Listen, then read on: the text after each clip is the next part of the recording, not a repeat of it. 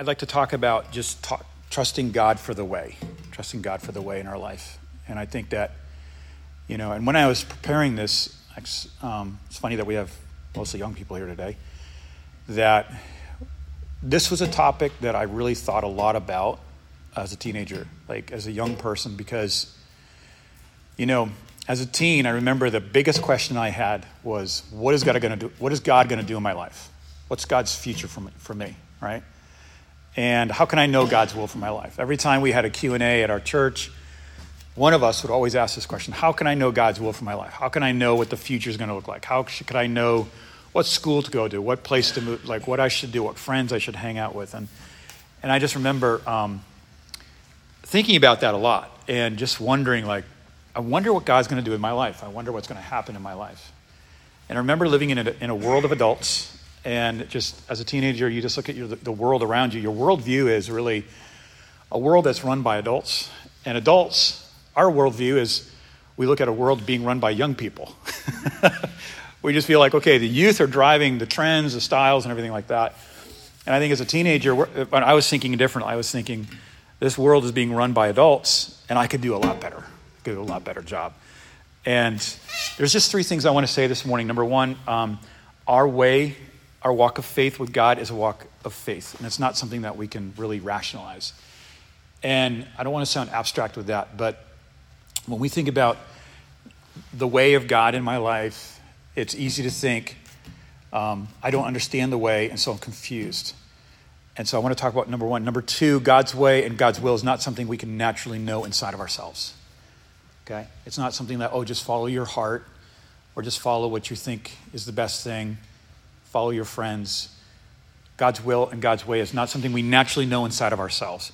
And then number three, God's direction into his way happens only by when we just surrender to God on a daily basis. Just surrender to God. And that's a word that we don't like naturally because we like words like empowerment. We like words like like um, energy and focus and intentionality, intentionality.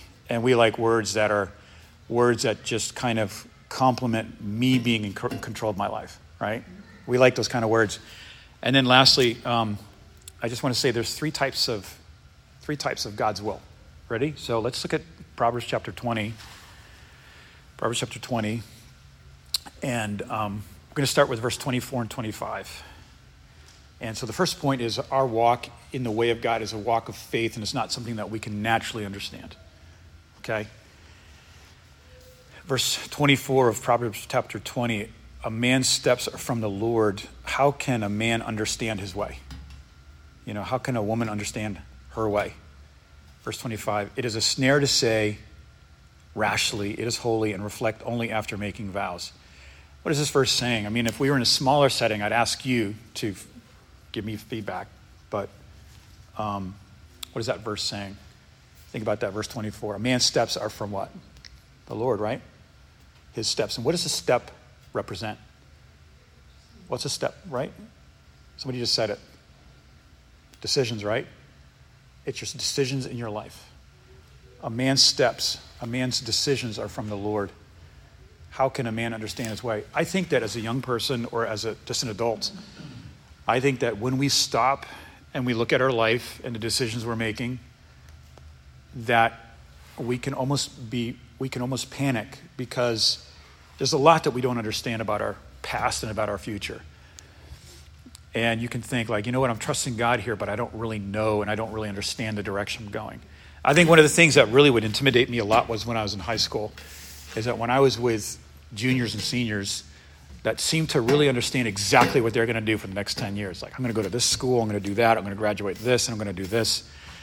And I just, you know, I was a I was a believer in high school. I wouldn't say I was a super spiritual guy, but I knew about God, and I was just continually being faced with uh, opportunity to make bad decisions. And I felt like there was this war in my life. You feel that way? You ever feel like there's a war inside of you? I mean, you want to you want to follow God, and then there's this other thing over here, and it's like a tug of war, right? And I think that when we look at our life by sight, and when we say by sight, it just means by something that I can understand, something I can I can see, something I can relate to my past something that I can that I can comprehend in my mind, in my little mind. And when we look at the way of God in our life that way, um, we understand it all. But when something goes awry, or when something goes wrong, or when something goes different than the plan, then we're really confused. And so our walk in God's way is really we have to trust God. Say, you know what? I don't know. I don't know what's going to happen. I wish I could say that in one year this is where we're going to be at. Um, this is what I did, and I remember like being a single person, and in my family, there is a history of men making a bad decision who to marry. That's like you know, in every family, there's kind of like a, a historical dysfunction. And I remember seeing that at an early age and just thinking, you know, like, wow, you know, it just seems like everybody in my family just is not marrying is not marrying wisely. And I just remember thinking, Lord, how can I change that? And as a 14 year old, thinking about about my future, and I, I didn't even know how to plan or to pray, but you know what God showed me?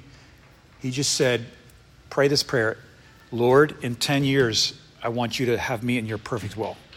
In 10 years, I want to be there.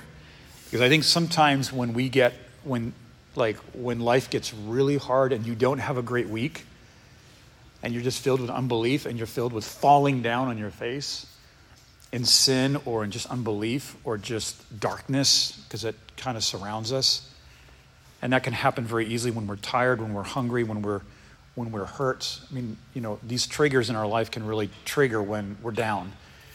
And when this happens um, I have a good friend. His name is Colton, and he says he says I just look at the first, I look at the six feet in front of me because that's only as far as I can see, and the six feet in front of us is really the next couple steps.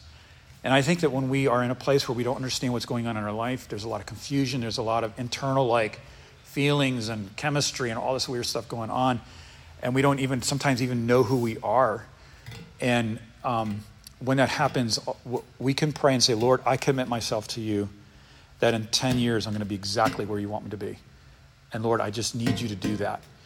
And I guess as the years go on, I discover more and more that my Christianity is not me being a good person, trying to be the best I can, but my Christianity is just learning how to trust the Lord to, to get me there step by step.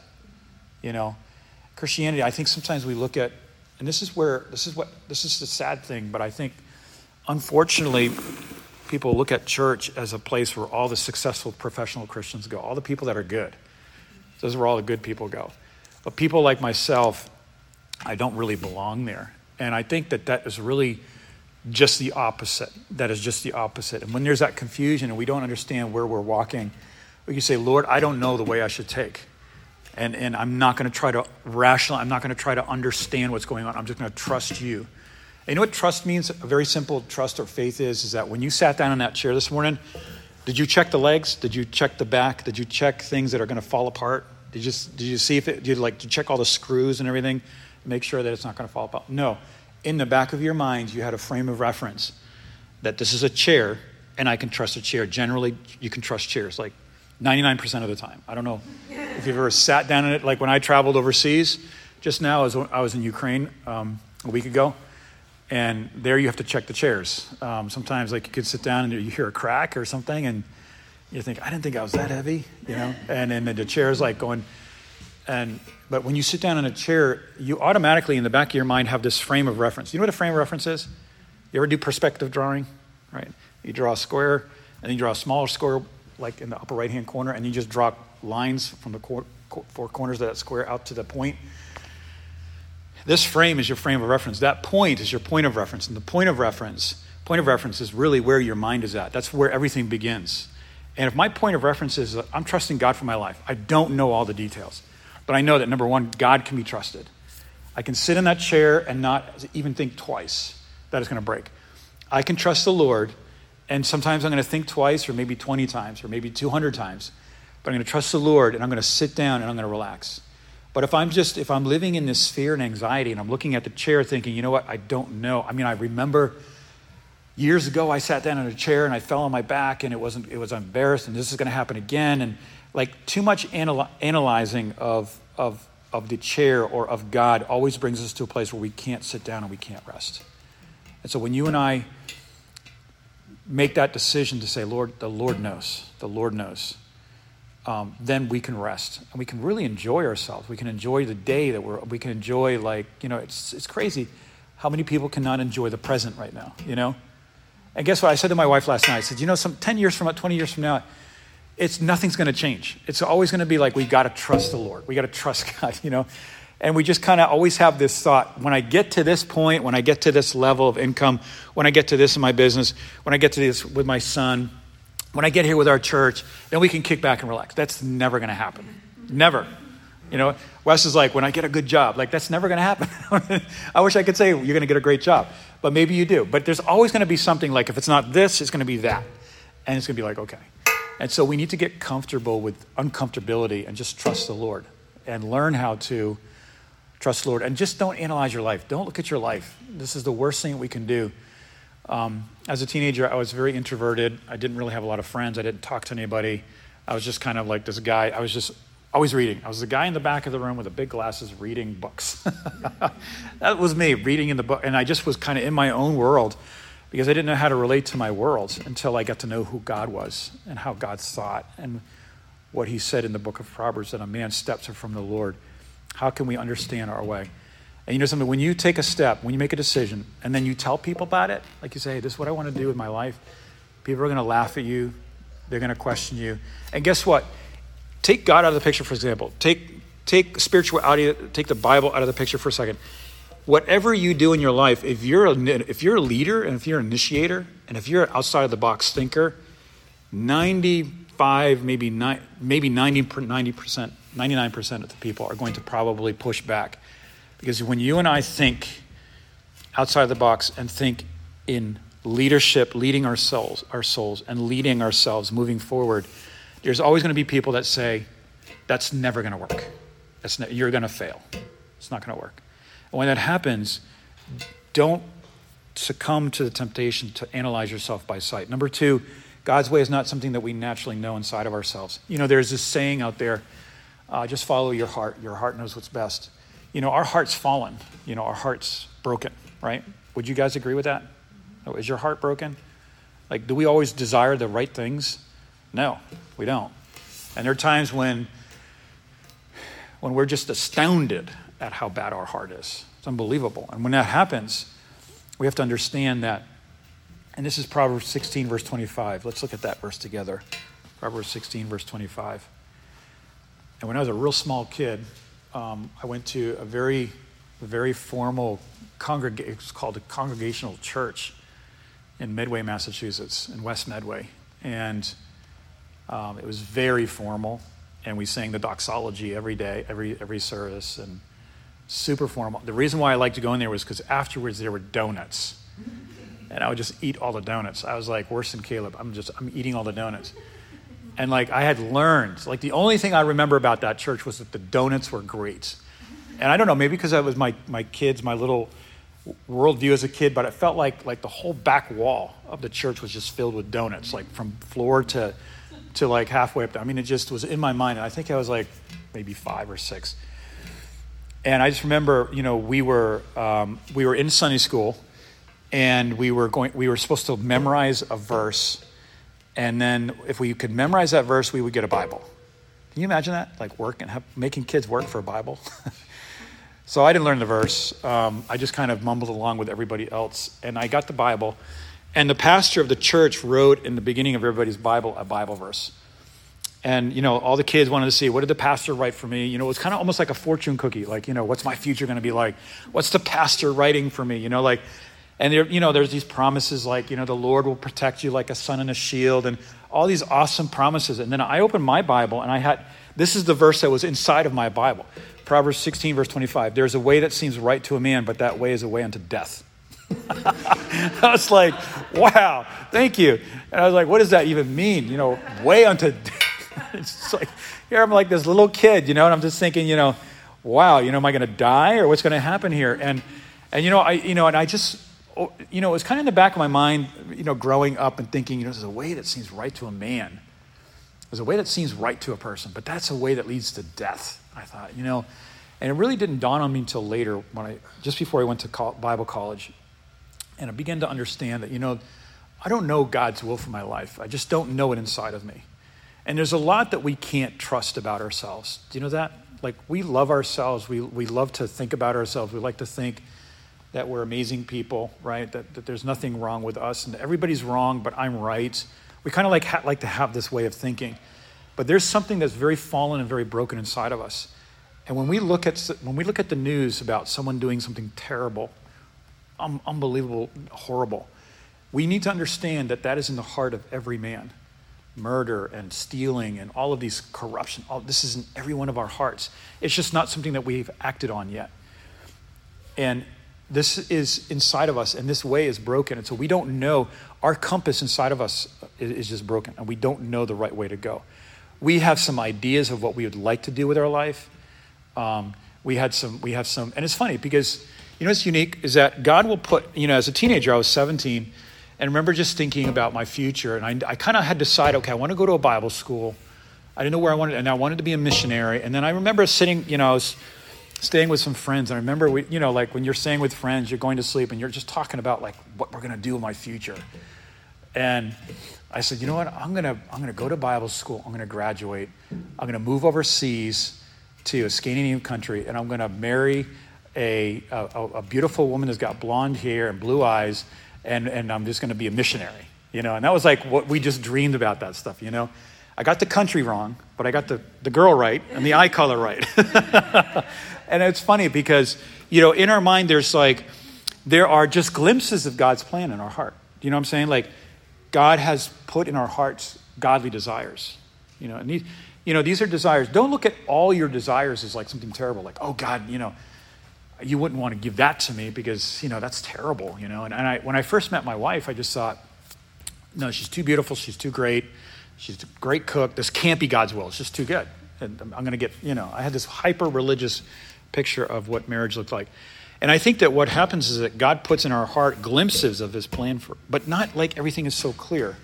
Because if everything was so clear to us, we wouldn't need to trust God. And so God's way and God's will is not something that we naturally know inside of ourselves. Here's another verse, Jeremiah 10, verse 23. Um, I know, O Lord, that the way of man is not in himself, that is not in man who walks to, dis- direct, to direct his steps. And so if we don't know, like if we don't know the way, and if we have this healthy little bit of a distrust for our heart, like I don't, I want to guard my heart, I want to trust it, I don't want to trust it, I want to trust God. When we have this kind of attitude, it, we come to a question. And you know what that question is? How do I know God's will? How do I know God's will? And this is Isaiah 55, verses 6 through 9. Isaiah 55, verses 6 through 9, and it says this Seek the Lord while he may be found, and call upon him while he is near. When I had a, when I was in Ukraine, um, it was kind of like three conferences happening at the same time. And I was meeting with the pastors, and I was meeting with the teenagers as well. And we have a group of about 25 teenagers there and this summer, uh, we're going to take a we're going to take a mission trip to um, Izmir, Turkey, and to Ukraine with teenagers.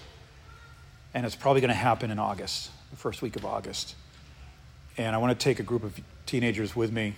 If you guys would like to go, I mean, you're invited. But when I was there, we were talking about this seek the Lord while he may be found, and call upon him while he's near. And then it says in verse 8 and 9, it just says that, you know, like God, my thoughts are not God's thoughts and his ways are not my ways.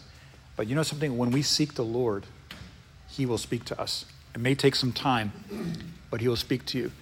When you seek the Lord, you know, when you say, Lord, I'm going to just commit my decisions to you, when you pray that way, doors will open that normally would not open, and other doors are going to close. And you know, I think that sometimes we have this idea of what God wants to do in our life, and we start pushing, but all we meet is closed doors. But then when the right when when when God's plan does come and we're tired of pushing, then the right doors will open and God will provide something and God will show us what his will is. And I used to think, how can I trust God's will? What if I don't like God's will? What if God gives me something that I don't like? What if I don't want to go that way? Well, God knows better what you and I need and what we desire than we know ourselves. Do you know that? God knows you and He knows what will make you happier than what you know about yourself. And I think when we trust God that way, then we can seek Him and say, Lord, I want your way. I want your way. Um, Number three, uh, God's direction in his way happens when we just surrender in all of our ways. My wife and I have like this tradition. What we do is, is we just pray, Lord, Lord, if this is your will, if this is your will, make it happen. But we are going to wait and let you confirm if this is your will or not. Because I'm afraid that I can make things happen in my life that are just not God's will. And I don't want to be in a place with, outside of God's will because there's no joy, there's no peace, there's no understanding, and there's just no grace. You know what I'm saying? But when we're in God's will, there's just fulfillment, there's joy, there's health. It's not broken, it's not sick, it's not toxic. But like when we're walking in God's will, there's no toxicity. And if there is toxicity, then we know how to deal with it. And in Proverbs chapter 3, verses 5 and 8, um, listen to this verse. And this is going to sound familiar, but just listen to it like you haven't heard it before. Trust in the Lord with all your heart and lean not on your own understanding. In all your ways, acknowledge Him. You know what that word acknowledge means? Surrender. It doesn't just mean, oh, yeah, yeah, God, I know you're here. Great. Thanks for being present. But acknowledge here means surrender. Just say, you know what, Lord, this is what I want to do, but I really need you to tell me if this is your will or not. And if it's not your will, close the doors. And don't, don't cry when the doors close. Um, it just means that when doors close, that means that there's something so much better for you. In all your ways, acknowledge him in verse 6, and he will make straight your paths. Um, I think there's a lot of crooked paths there, out there. And there's paths that go into drugs, there's paths that go into addictions, there's paths that go into brokenness, there's paths that just go into just self destruction. And I think if we trust the Lord, um, He makes our path straight. Are you, have you ever been in a relationship where it's a very bad relationship and you can't get out of it? And I was thinking about this before. Uh, this happened to me many, many years ago. And I just didn't know how to get out of this thing. And I just said, Lord, no matter what I try, it just seems like that this is this toxicity is just like attracted to me like a magnet. And I remember coming to the place just thinking, you know what, I don't know what to do, but I'll just pray. I said, Lord, do something in that person's life, do, do something in this situation so that because I just right now don't have strength and I don't have energy and I don't have the wisdom to, to deal with this. And you know what happened? God did it in some miraculous way, and just the whole thing was over. And I just remember thinking, you know, that was the Lord making my path straight. Verse 7 Don't be wise in your own eyes. And, you know, don't you love Proverbs? It's just don't be, fear the Lord and turn away from evil. I think that, you know, like sometimes when we're following our broken heart and our fallen heart, we're getting into self destructive habits. And we think it's going to be different, but it always ends the same way hurt, brokenness, sadness, destruction. And whenever we do that, we kind of are thinking, like, you know what, I know what's best for me. My son's at the age where now he's just like, no, dad, like, I know what's better. it's just for me. Like, I was like, dude, you've been on the earth four and a half years, and I've been on the earth for 55. So let's figure this out, okay? You do not know right now what's the best for you. And it just makes me laugh. But that's the way we are with God. Like, when we just chase our own fallen heart and it leads us into some ditch somewhere, and we're like, you know, I thought this would be great. I thought this would be really, I thought I was so smart. But fear the Lord. And fearing the Lord doesn't mean being scared and intimidated. Fearing means like, I don't know if you've ever, have you ever been near train tracks and a train's coming? And as the train is coming, you know you're at a safe distance. You know, like the, the gate's down. This would happen to us when we lived in Europe. You know, we're standing on this platform ready to board a train. We're waiting for the train to come and this huge, you know, and the trains in, in, in Ukraine are larger than the, the engines are bigger than the, what we have here in the States, and the tracks are wider. So it's like, you know, when a train is moving like maybe one or two miles an hour, it's just kind of like moving like this, is vibrating with energy, and is vibrating with power, and is vibrating with just immensity. And you see this thing coming, and you're like, you're, you know, there's all these lines, and you're behind the lines, but you still like at the, and you know that the, the train's not going to go off the tracks and just run over you on the platform you know where the train's going. You know there's this predictability about the direction of the train. But there's this awe about it. There's this, this the energy, the power of it just makes you take a step back. You know? You know what I'm talking about? And you're standing and you can feel it vibrating in your chest. That's the way it is with God. It's like we're not afraid of God. We know where He's going. He's predictable. He's not going to jump off the tracks and destroy us. There's a direction. We know His character. But there's this there's this awe. It's the only word I can think of. A W E. Like there's this awe about God. It's just like you know, I'm in awe. It's just, and it, do you understand? Do you understand the difference when something is amazingly immense and you're in, in a state of awe? When we think that way, then in verse eight it says, "It shall be healing to your flesh and refreshment to your bones." And I want to end with this: is like if we're broken, if we're if we're sick, if we're ailing, if we're not healthy in our soul or in our flesh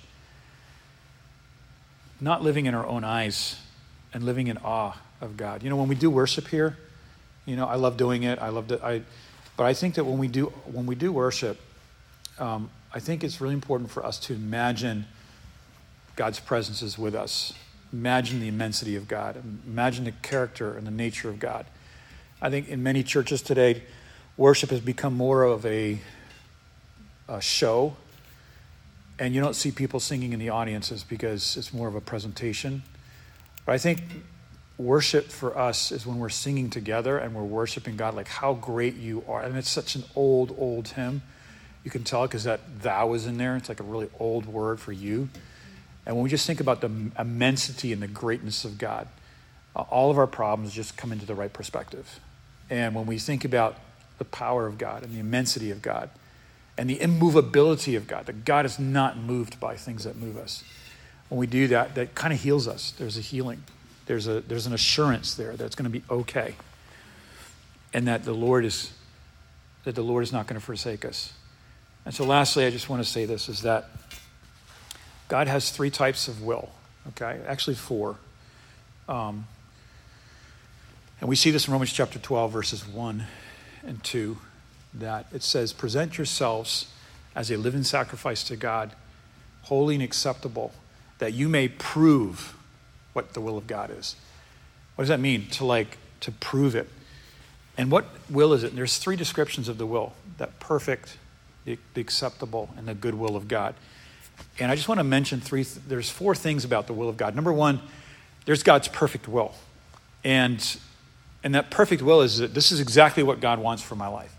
And when I'm in the perfect will of God as a creature, I'm happy, I'm healthy, I'm fed. Then there's this other thing called the permissive will of God. Do you know what permissive means? It means it's, it's, not the, it's not the exact perfect thing that God wants, but He's allowing it in our life because we're free will agents. We, we make our own decisions. God has not made humanity as robots. God says, you know what? I'm putting you in a world and I'm going to let you make your own decisions. And guess what? You get to live in your world, in your town, in your state in the consequences of your collective decisions. And that's why we see evil today. Does that make sense? People say, why does God allow evil? Well, if God did not allow evil, then God would have, would have created a world of robots. And that is, that, is, that is more evil than if God created humanity with, a, with the ability to make his own decisions and then the accountability and the responsibility to live in, in our decisions and the consequences of our decisions. And so there's that permissive will of God. We don't really want to be there something that God allows, but it's not God's perfect will. We see this in the Bible when, when Israel did not have a king, and they looked at all the nations around it, and all these other nations had kings. They had this royalty, this royal, like, man, this is really great. We got a king, and he's great, he's amazing, he's like a god. But Israel didn't have a king, their king was God. And so Israel is complaining to God. They said, God, we want a king. And so God speaks to Samuel and says, You know what, Samuel, Israel wants a king. Um, I'm going to give them a king, but it's not the best thing I want for them. But I'm going to give it to them anyway. And they, and they, and they get Saul. Saul is their first king. And he's just, he's really, a, he's just an insecure guy. He's a bad leader. And he just, he gets, he just cops out. And it's just a horrible experience for the whole nation of Israel. That's God's permissive will. God's permissive will always leads back because of his, his redemption and his kindness leads us back to God. And so we want God's perfect will. And so there's three types of will. Number one, geographical. God has, God has a geographical will for you. God wants you and I in a specific geographical location. That's the way. And I think that that's Genesis 46, verse 1 and 4. God said to Jacob, Go to Israel, go to Egypt and do not fear. God is saying to, to, to Jacob, He said, Go to Egypt. I want you there geographically.